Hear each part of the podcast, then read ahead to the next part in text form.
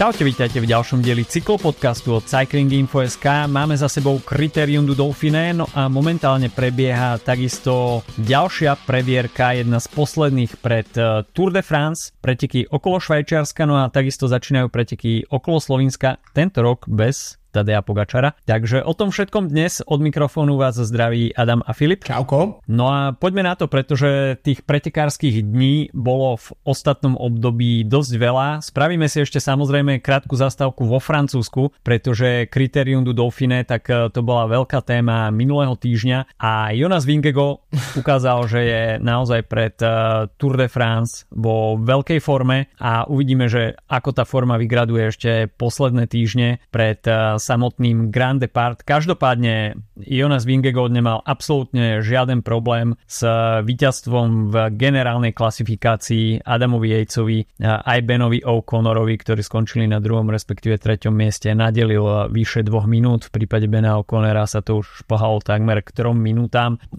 Jonas Vingego navyše dve víťazné etapy v etape číslo 8, kto vie, možno by mal aj na samotné víťazstvo, ale Giulio Ciccone Ciccone to tam zobral za svoje a jediná škoda, že Giulio Ciccone nemal v tej chvíli slnečné okuliare po, po ruke. Presne tak, trochu emotívnej talianskej oslavy. Tak myslím si, že Dauphine nechcem nejak byť zlý veľmi, dnes, dnes mám viac tém, ktoré budú akože, ale myslím si, že... Kontroverzné? Hej, povedzme tak. Uh, že sme videli aj lepšie ročníky, uh, ako bol mm. tento a myslím si, že tá dominancia Vingegaarda bola očividná. Um, takže a ten súboj o tie ďalšie nižšie priečky povedzme nebol až taký dramatický, ako by mohol byť, že je vidieť že predsa že to je prípravka, uh, že v zásade um, Yates, O'Connor, Hindley, Jack Hake zajazdili solidné preteky, dobrú prípravu pred, um, pred Tour de France a možno otázka je, že či, a, a, či akože Vingegaard si nenastavil nejaký štít formy príliš skoro, keď takto jazdí na Dauphine, ale ja si skôr myslím, že to nebol 100% Vingegaard, ale, ale skôr, že ne 100% Vingegaard je o toľko lepší ako táto skupina jazdcov, o ktorých sme sa bavili. Uh, čiže uh, myslím, že momentálne máme trio Pogačar, Vingego a aj Remko Evenepoel, aj keď včera sme videli nejaké uh, trošku problémy z jeho strany, ale jednoducho ten zvyšok sveta je tak ďaleko momentálne, že skoro všetky týždňové etapáky tento rok končili veľmi podobne a Vingego vlastne sa púšťal do tých, uh, okrem toho, že zajazdil veľmi dobrú časovku, tak sa púšťal do tých zbesilých solo, solo útokov, kde mm. proste absolútne odparal konkurenciu a tá si jednoducho rezignovala na všetko. Takže um, ja nemám samozrejme nič proti tomu, ale príde mi, že e, pre že dúfam, že budúci rok na týchto týždňových etapákoch typu Paríž typu Dauphiné, Katalánsko, hoci čo ďalšie, uvidíme niekde, kde sa aspoň dvaja z troch stretnú, lebo inak to bude vždy ten, kto z týchto troch príde, ovládne kompletne generálku, e, vyhraje jednu, dva, tri etapy, väčšinu z nich nejakým 30 km solom a, a to ne, neprináša nejaké akože najviac um, zrušujúce preteky podľa mňa. No Ingego nenašiel sebe rovného na Dauphine, to si ako musíme úprimne povedať. Tie jeho dve víťazstvá, tak uh, tie sa zrodili po solách uh, etapa číslo 5, tak tam bolo to solo 15 km, etapa číslo 7, 5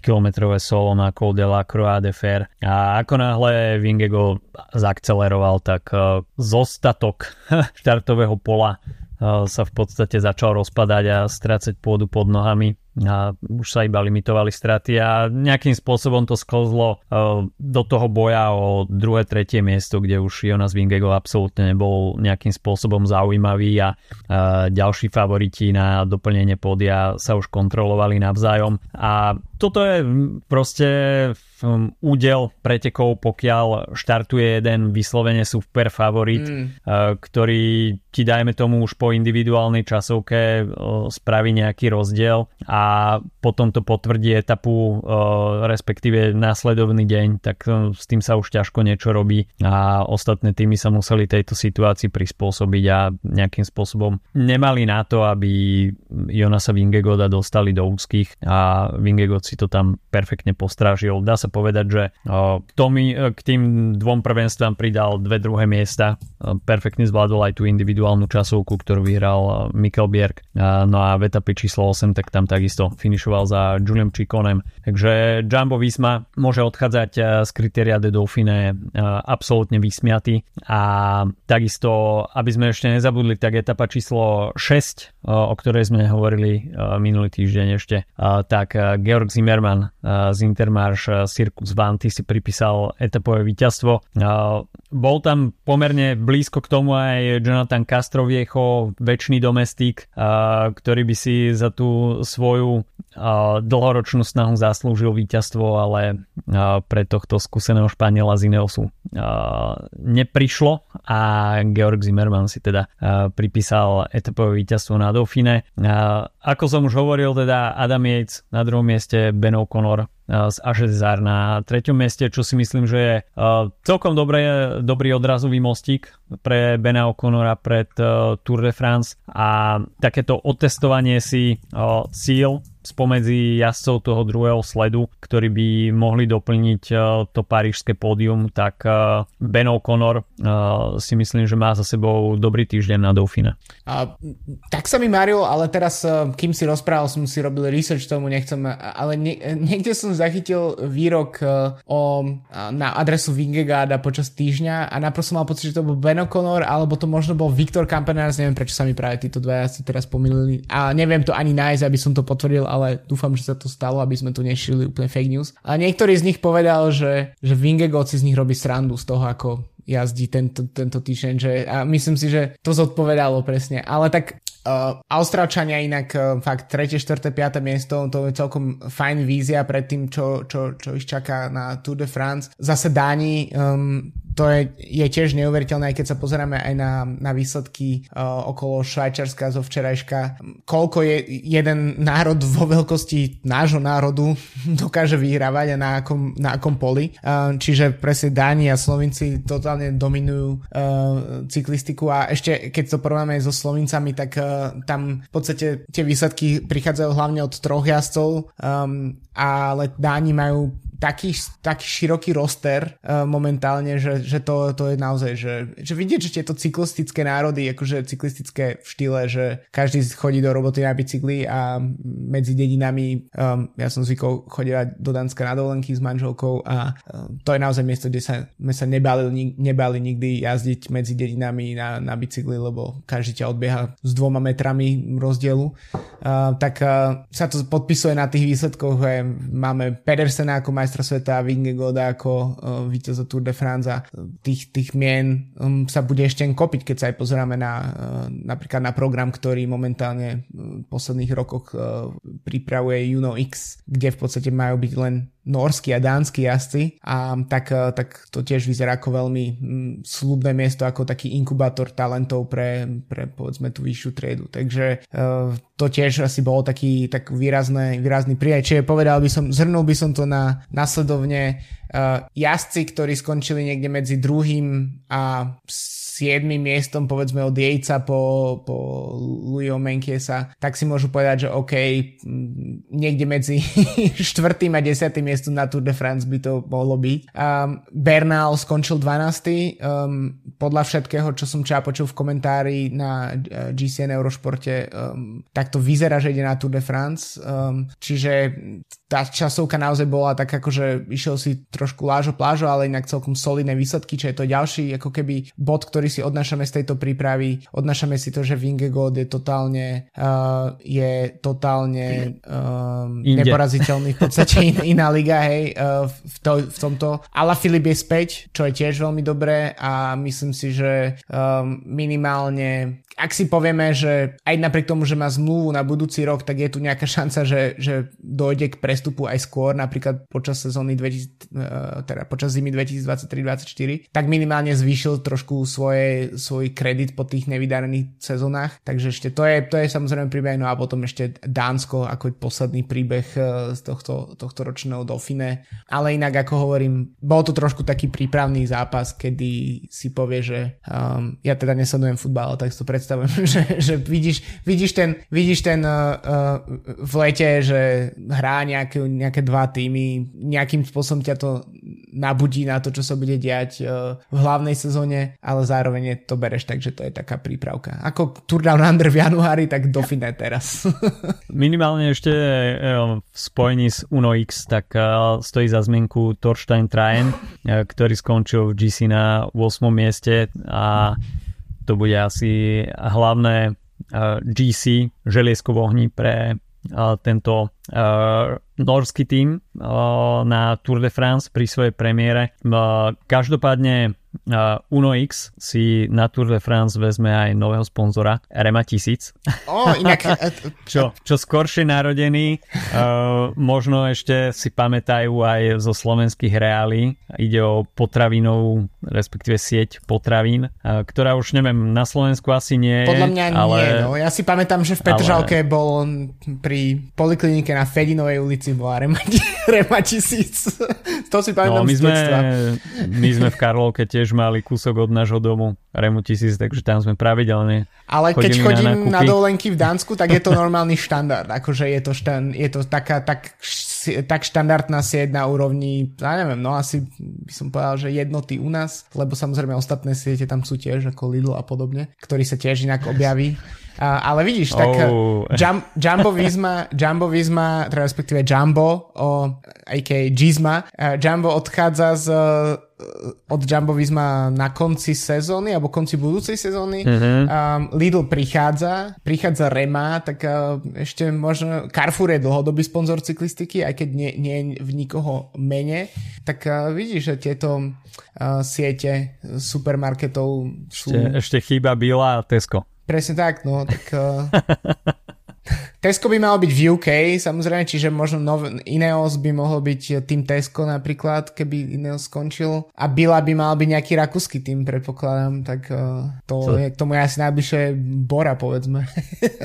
povedzme. Takže, OK, trošku sme tým prešli Bila. do potravinárs- potravinárskeho segmentu. Uh, Dauphine, teda korisťou Jonasa Vingegoda celkom polahky. No a momentálne sa všetká pozornosť sústredí na švajčiarske cesty, kde je zvýšená pozornosť aj slovenských fanúšikov, keďže na pretekoch štartuje aj Peter Sagan. No a v etape číslo 2 sa zapojil do hromadného šprintu, skončil na 5. mieste.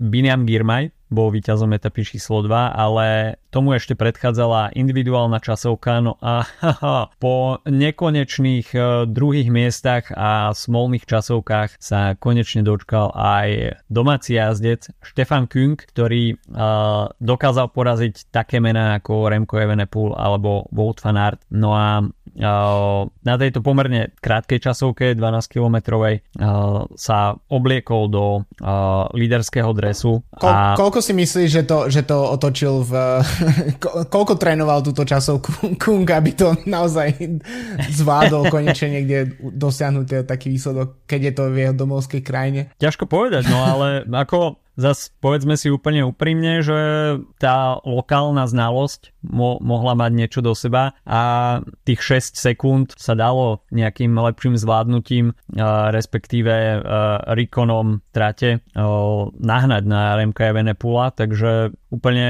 s prehľadom sa dá povedať, že až toto mal vyslovene natrénované aj, uh, aj túto konkrétnu trasu, tak uh, tých 6 sekúnd tam, e, tam je hrateľných a možno aj vďaka tomu Štefan Kung dokázal poraziť Remka Evenepula. A teda Štefan Kung po individuálnej časovke lídrom pretekov etapa číslo 2, Biniam Girmay si tam poradil v tom neuveriteľne chaotickom šprinte, ktorý tam nemal hlavu a petu. A Pavel Bittner tam skončil na štvrtom mieste za Voltum Fanartom, Arno Demar na druhom mieste, ale celkovo príprava toho šprintu, tak tá bola veľmi rozpačitá. Videli sme tam, že Pavla Bittnera tam dotiahla dvojica jazdcov DSM, jeden z nich bol aj Roman Bardet a lead out Romana Bardeta, tak e, to bola skutočne podívaná, pretože ten začal šprintovať snáď už 700 metrov pred cieľom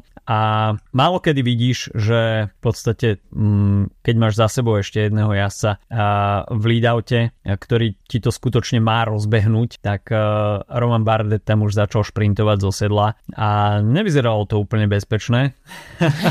asi, asi s tým, s touto pozíciou nebol úplne OK a nebolo, nevyzeralo to úplne komfortne. A, a dá sa povedať, že tým nejak, nejakým spôsobom rozbil tú štruktúru toho záverečného šprintu a potom sme videli absolútny chaos, v ktorom sa najlepšie zorientoval Biniam Girmay a pomerne jednoznačne porazil Arnolda de Mara na paske, ale myslím si, že to bol ten typ šprintu, ktorý sedí aj Petrovi Saganovi, mm-hmm. že absolútne uh, neorganizované šprinterské vlaky, respektíve absentujúce a toto je voda na mlyn pre Petra Sagana, ktorý sa dokáže v tejto situácii uh, veľmi dobre zachovať, postražiť si to správne zadné koleso, ale tá forma tam nie je taká ako kedysi to si treba, to si treba priznať a Biniam Girmaja rovnako aj asi, ktorí skončili pred ním, mali ten top speed oveľa vyšší.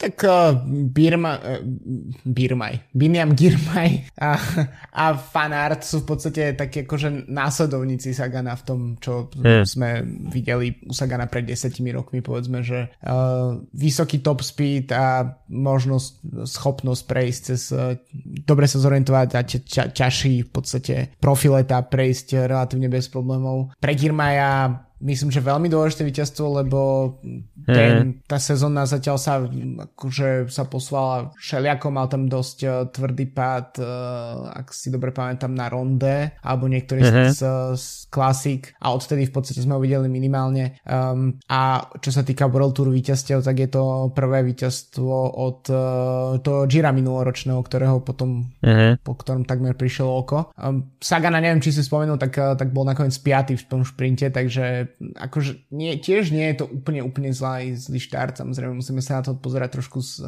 v inom kontexte. Spomínal si DSM, mimochodom ďalší tým, ktorý mení názov uh, a bude od Tour de France volať DSM Firmenich, alebo Firmenik, neviem ako sa to má čítať. Uh, každopádne DSM už bude, nebude v kapitálkach. Uh, dres je možno ešte horší ako bol ten predtým.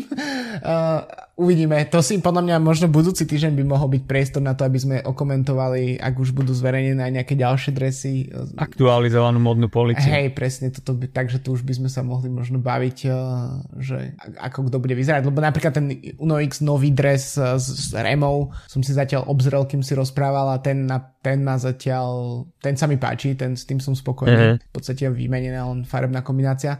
A takže takto, no. Myslím si, že, že tie šprinty uh, že, že Girmay, čo sa týka šprintov, tak uh, je blízko toho, aby naozaj bol, uh, aby priniesol víťazstvo na, na Tour de France, čo by bolo veľmi historické.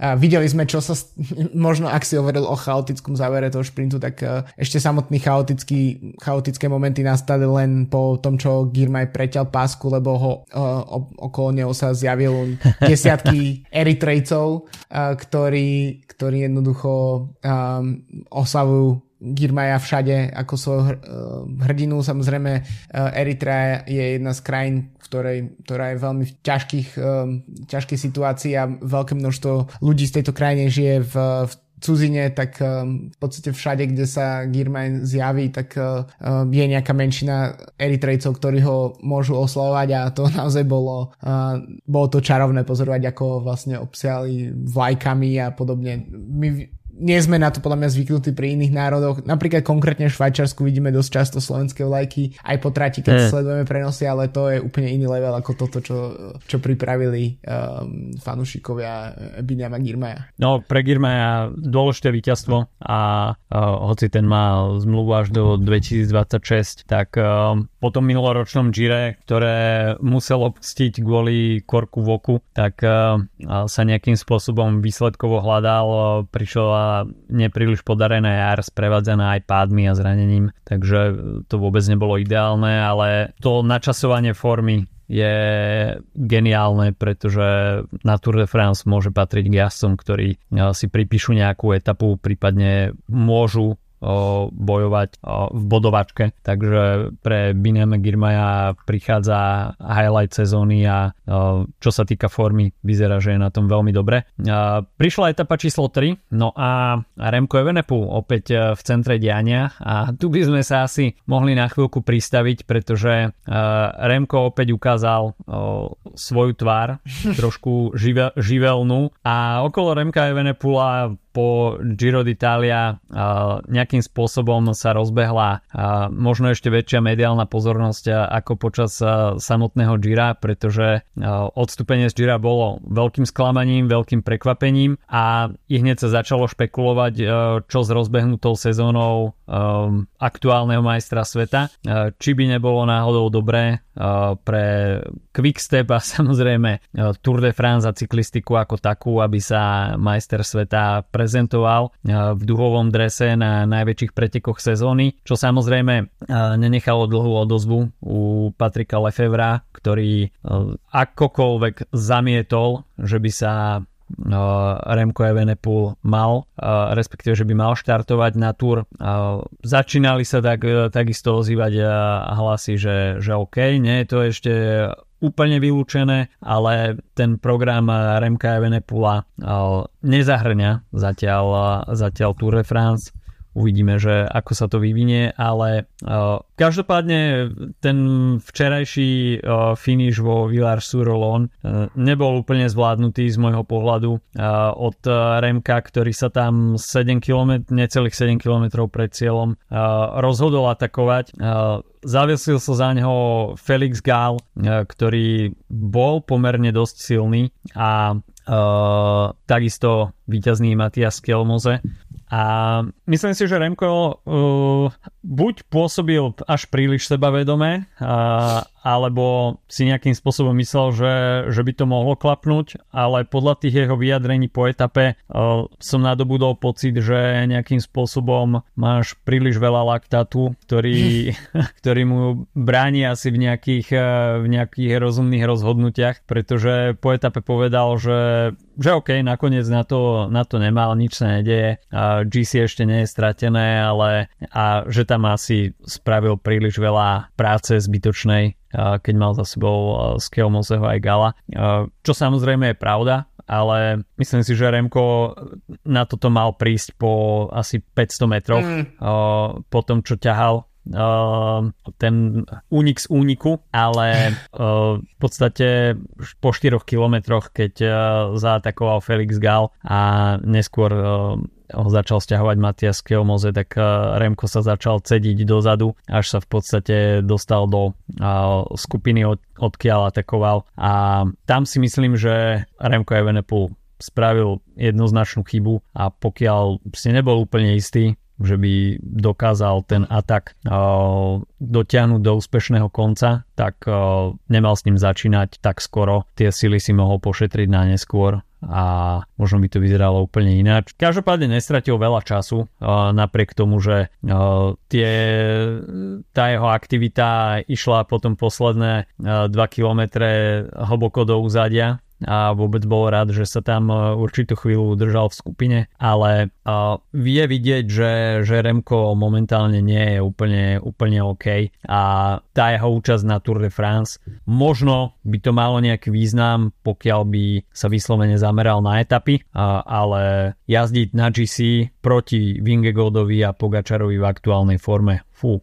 No, no to má dve roviny, lebo presne, jedna rovina je taká, že ak si, ak si odmyslíme to, že aké následky môžu byť po tom covide, alebo aká je jeho aktuálna forma, koľko mohol trénovať, tak uh, jasné, treba sa zamyslieť na to, či má túr zmysel. Ale tá druhá rovina, ak by sme si všetky tieto veci odmysleli a brali by sme iba Evenopula s, for, s formou zo začiatku Jira a s tým, čo sme videli na Vuelte minulý rok a podobne, ja si myslím, že je čas ho poslať na túr v takejto situácii. Akože že je to jeho piata sezóna, um, Pogačar v jeho veku už mal, už mal asi dva tituly, alebo minimálne jeden z Tour de France. Mm. To znamená, že už to nie je tak, už nemôžeme pri celom pelotone, kde sa tak radikálne znížil vekový priemer, tak nemôžeme rátať s tým, že už teraz um, je nemožné, aby 23, aby si odkladal 23 ročný jazyc to, že kedy bude mať jeho prvý štart na túr. Akože uh, myslím si, že ak je tam aspoň naozaj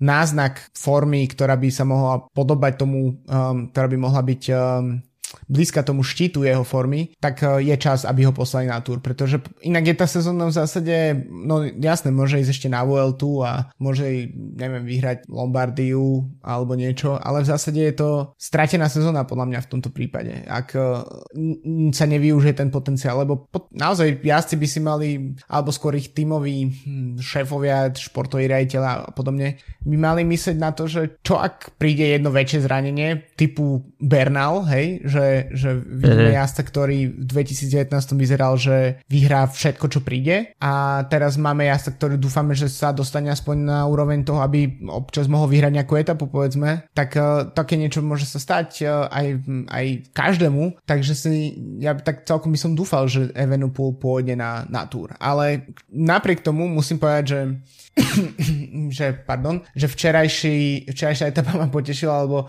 um, ja nie som nejaký obrovský fanúšik Remka, ani neviem prečo, je to čisto to subjektívna záležitosť, zatiaľ čo vy, pozerať sa ako vyhráva suverene Pogačar ma baví, tak pri Remkovi ma to nejak nie, nie vždy, neviem prečo. A každopádne pre sledovanie pretekov je podľa mňa fajn mať také akože antihrdinu, hej, že, že, že, že, že niekoho, kto, koho nechcem vidieť vyhrávať non-stop a preto vlastne mňa včera strašne potešilo, keď som videl, ako ho dropli, pretože som si povedal, že OK, tak uh, Remko si práve po mne v tej situácii, keď zaatakoval, myslel práve po mne inšpirovaný tým, čo robil Vingego uh, yeah. na, na Dauphine, že proste je teraz OK, odpáram všetkých túto to neviem koľko, 7 km pred cieľom a prejdem z 50 sekundovým naskokom do cieľa. Hmm. A je, keď vidíš e, takéto, taký náznak um, nejakej slabosti, tak to, tak to podľa mňa je pre vývoj jednak pretekov, ale aj celkovo je to podľa mňa osviežujúce, že, že nevidí, že to je iba človek úplný stroj. A preto si myslím, že uh, v mojich očiach je fajn aj z, z fanúšikovského hľadiska mať jazdca, ktorý ma v podstate nejakým spôsobom vyrušuje. V minulosti neviem, kedysi, keď som začal sledovať, tak uh, hlavne kvôli tomu, že som fandil Saganovi, tak, tak mi vadil Candish, vadil mi Kittel. Svojím spôsobom mi vadil aj Froome, lebo bol tie jeho víťazstva boli v určitých rokoch veľmi, veľmi dominantné. Um, neznamená, že som ich nenávidel, to vôbec, ale tá, taká, taká funkcia toho antihrdinu podľa mňa môže byť, uh, uh, môže, môže byť zaujímavá pre ako keby narratív pretekov budúcnosti. Preto aj dúfam, že napríklad sa naozaj na tom túr objaví, pretože podľa mňa je to škoda, akože jazda na takej úrovni držať bokom a, a nepustiť ho do tej konfrontácie, lebo aj keď, um, aj keď prehrá, ako si spomínala, keď ho, ho proste utrú totálne Vingegaard s Pogačarom, tak pre, nemyslím si, že Remko psychicky je jazdec, ktorý by akože toto by ho zlomilo. Práve naopak si myslím, že to by mohol byť taký štarter na to, a, um, aby na sebe pracoval povedzme ešte viac. Takže pre mňa je to, tak preto som sa včera tešil, keď som videl ako keby jeho slabosť, um, ale zároveň si myslím, že nie, ak, ak je naozaj fit, aspoň z 95%, tak podľa mňa je to absolútny fail Quickstepu, um, akože pos- neposlať ho na túr. Um, ja viem, že tam je Jakobsen a viem, že tam je, um, že proste od práve po mne etapových víťazstiev na túr je z veľkej časti závislý rozpočet uh, Quickstepu, ale ja si myslím, že ak idú Remkovou cestou, čo sa zdá, že ten tým ide, tak je, musia, musia ho poslať na najväčšie preteky, na to najväčšie fórum. No aj vzhľadom na to, že Fabio Jakobsen je možno na odchode z Quickstepu, končí mu zmluva, kto vie, aké peniaze bude ochotný ochotný zaplatiť Patrick Lefevre Fabio Jakobsenovi, či nedostane nejakú lepšiu ponuku z iných tímov. V prípade Remka, tak e, to je človek, okolo ktorého sa bude Quickstep budovať najbližšie roky, to je vec jasná. A ako si povedal, tak uh, ja si neviem predstaviť uh, pár rokov dozadu, že by najväčšia hviezda týmu po odstúpení v prvej časti Gira nešla na túr. No. To je, marketingovo to absolútne nedáva zmysel a myslím si, že možno na začiatku sezóny sa počítalo aj s tým, že OK, tak skúsime to na Gire, pôjdeme tam full gas a keď to nevíde, dajme tomu v prípade nejakého zranenia ochorenia, tak stále máme ešte vo vrecku túr. Takže tá náhrada tam je a bola by veľká škoda, pokiaľ by Remko ako myslím si, že aj jeden z najpopulárnejších eh, jazdcov v súčasnosti na tej túr absentoval. A k tomu včerajšiemu úvodzovkách zlyhaniu, hej, lebo to nešlo o žiadne uh, dropnutie a nabratie minútových strát, ale takéto výchovné facky mm. sú raz za čas potrebné a najmä pre tých mladších jazdcov. Jednu poriadnu facku dostal minulý rok aj Tadej Pogačar, ktorá si myslím, že bola uh, veľmi výživná. Štípe dodnes určite, trochu, určite, to, určite to padlo na úrodnú pôdu. A veľkú facku dostal aj Primož Roglič v 2020, keď prišiel o žltý dres, ale v podstate to sú situácie, ktoré si športovec musí zažiť a tam sa v podstate nejakým spôsobom buduje aj tá mentálna odolnosť a nejakým spôsobom nabratie nejakej novej motivácie, pracovať na sebe trochu viac a takisto médiá zohrávajú veľkú rolu budovaní nejakej tej aury neporaziteľnosti a videli sme to už e, aj v minulosti, že pokiaľ niekto takú tú auru okolo seba buduje, tak e, potom môže dostať e, neuveriteľnú facku. Bolo to aj v prípade Krisa Fruma, keď sa zdalo, že bude vyhrávať do nekonečna a že je možné, že trhne aj ten eh, Armstrongov rekord 7 eh, víťazstiev na túr, tak eh, nejakým spôsobom, ako náhle sa začala budovať tá neporaziteľnosť v v, v médiách, tak bum, prišlo zranenie, ktoré Chrisa Fruma vylúčilo z boja o GC uh, na Grand Tour. Takže rovnako to prišlo aj v prípade Egana Bernala. Tiež uh, v 2019 uh, sa zdalo, že Bernal je budúcnosť nástupca Chrisa Fruma a rovnako, že si bude pripisovať jeden žltý dres ročník po ročníku mm. na Tour a takisto prišlo veľké zranenie a Bernal momentálne momentálne má čo robiť, aby sa dostal aspoň do náznaku starej formy. Takže takéto niečo, hoci aj Remko takisto už dostal zo pár takýchto faciek, to jeho zranenie z Lombardie a zlomená pánva, tak to nebolo nič príjemné a už si takisto čo to prežil, ale opäť e, po tej výťaznej Vuelte majstrovstva sveta, takisto po tom skvelom štarte na Gire, keď uh, už každý si myslel, že Remko to má vyhraté, a možno keby pokračoval, tak by skutočne ten ružový dres získal, to už e, sa nedozvieme. Ale ten hype okolo, okolo Remka je veľký a aj on čas od času potrebuje naraziť, naraziť na nejaký ten svoj limit a nadobudnutie pocitu, že ostatní sú tu fackovací panáci, pretože Remko, tak to nefunguje. Myslím si, že Matias Kelmoze to včera pekne demonstroval a uvidíme, čo Remko ponúkne v ďalšom prebehu pretekov okolo Švajčiarska a v priebehu ďalšej, ďalšieho prebehu sezóny a aký zostaví tým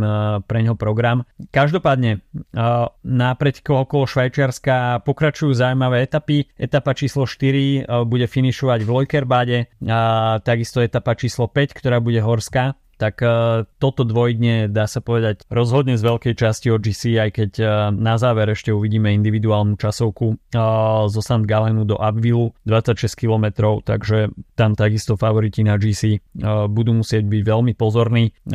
Matias Keomoze teda včera vyzliekol Štefana Kunga a je novým lídrom pretekov. No a počas týchto dní takisto sa konajú preteky v Taliansku a to, čo poznáme ako Baby Giro, tak sa momentálne volá Giro Next Gen, takže Giro nasledujúcej generácie, čiže mladí jazdci do 23 rokov momentálne superia na talianskej pôde. Preteky sú situované v severnom regióne, no a asi najväčšou čerešničkou na torte bude etapa číslo 4, ktorá bude finišovať na Passo dello Stelvio, takže si v GC budú mať plné ruky práce na Stelviu. Finišovať sa bude v etape číslo 8 v Terste, takže na záver to bude šprinterská záležitosť a na Baby Gire teda 8 etap, ktoré si budú musieť zvládnuť. Takisto štartujú preteky okolo Slovenska, ako som už spomínal, bez Tadeja Pogačara, takže možno trošku chudobnejší start list. Čo sa týka profilu pretekov, tak väčšinou uvidíme také zvlnené etapy a rozhodne tomu zodpovedá aj start list, keďže nevidíme tam žiadne veľké vrchárske mená. Čo sa týka GC jazdcov, tak je tam Pipodzana z Jayko Alula, takisto Lorenzo Fortunato z týmu Eolo Kometa, Diego Ulisi z týmu UAE alebo Volt Pulse z týmu Bahrain. Takže toto sú jazdci, ktorí by si to mohli rozdať v GC. Čo sa týka šprinterov, tak štartuje Dylan Chronovegen, Juan Sebastian Molano, Phil Bauhaus a takisto na start liste solidní klasikári Tim Valens, Mateo Moschetti, už spomínaný Diego Ulisi alebo aj domáci Matej Mohorič, ktorý si nenechal ujsť tieto preteky. A čo sa týka GC, tak jednoznačne najzaujímavejšia bude etapa číslo 4, kde asi absolvujú dvakrát stúpanie kol kolovrat a toto je stúpanie, ktoré rozhodne spraví selekciu. Finišovať sa však nebude na vrchole stúpania, čo je možno trošku škoda, ale teda po 165 km si budú finišovať v meste Kobarit. No a na záver etapa číslo 5, už tradičný finish v novom meste, ale to by mala byť takisto šprinterská záležitosť. Čo sa týka ďalších pretekov, tak takisto na programe